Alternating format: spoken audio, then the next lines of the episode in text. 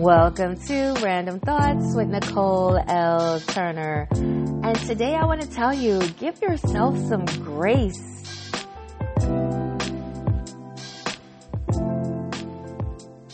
Welcome to Random Thoughts with Nicole L. Turner.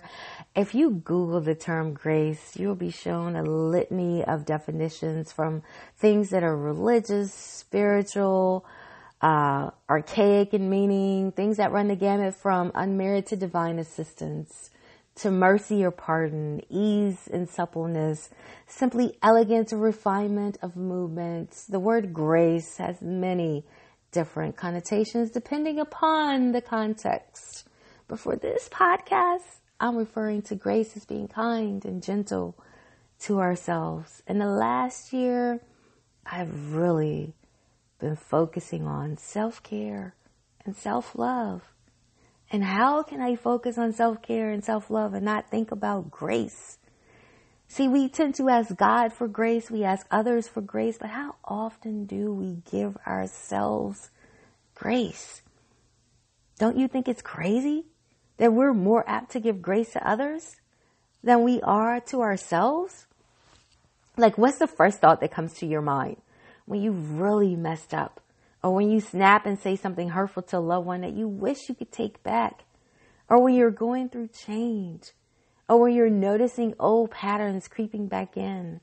When you don't feel like you showed up at your best when your heart feels heavy when you make a mistake do you beat yourself up or do you give yourself grace? When you're having a very human experience give yourself grace. I once read something that said one of the best ways to bring more wellness into your life is by easing up on yourself.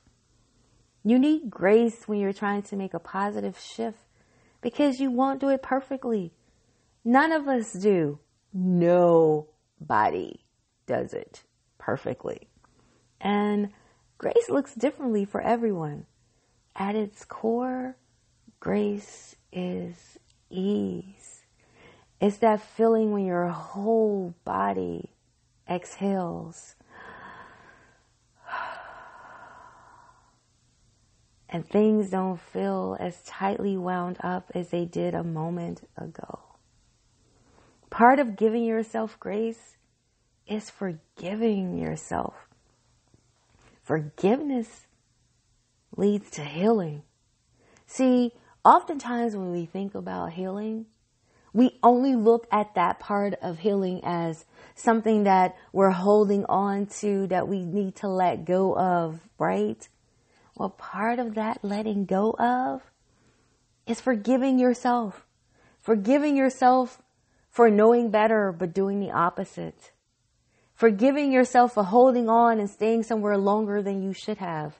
Forgiving yourself for letting go when you should have stayed forgiving yourself for overspending on something where you're trying to be fiscally responsible. And the list goes on. But giving ourselves grace can help us make small, sustainable changes that help support our long term goals, our mental health, and our overall well being.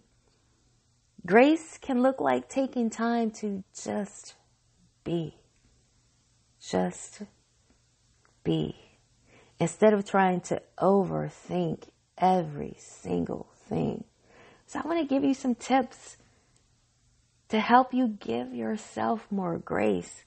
And the first tip is start your morning on a peaceful note because as you know, how you start your day dictates how your day is going to go.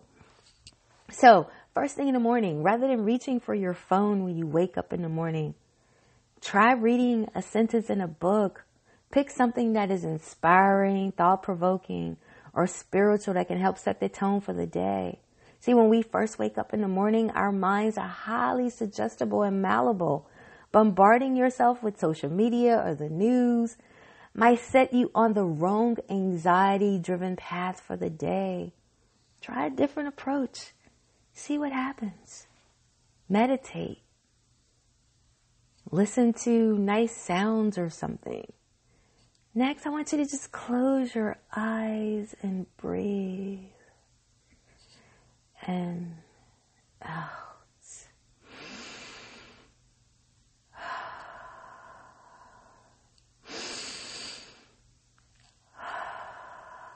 It's really amazing how much breathing and relaxing, even if it's just for five or 10 minutes, can help adjust your mind.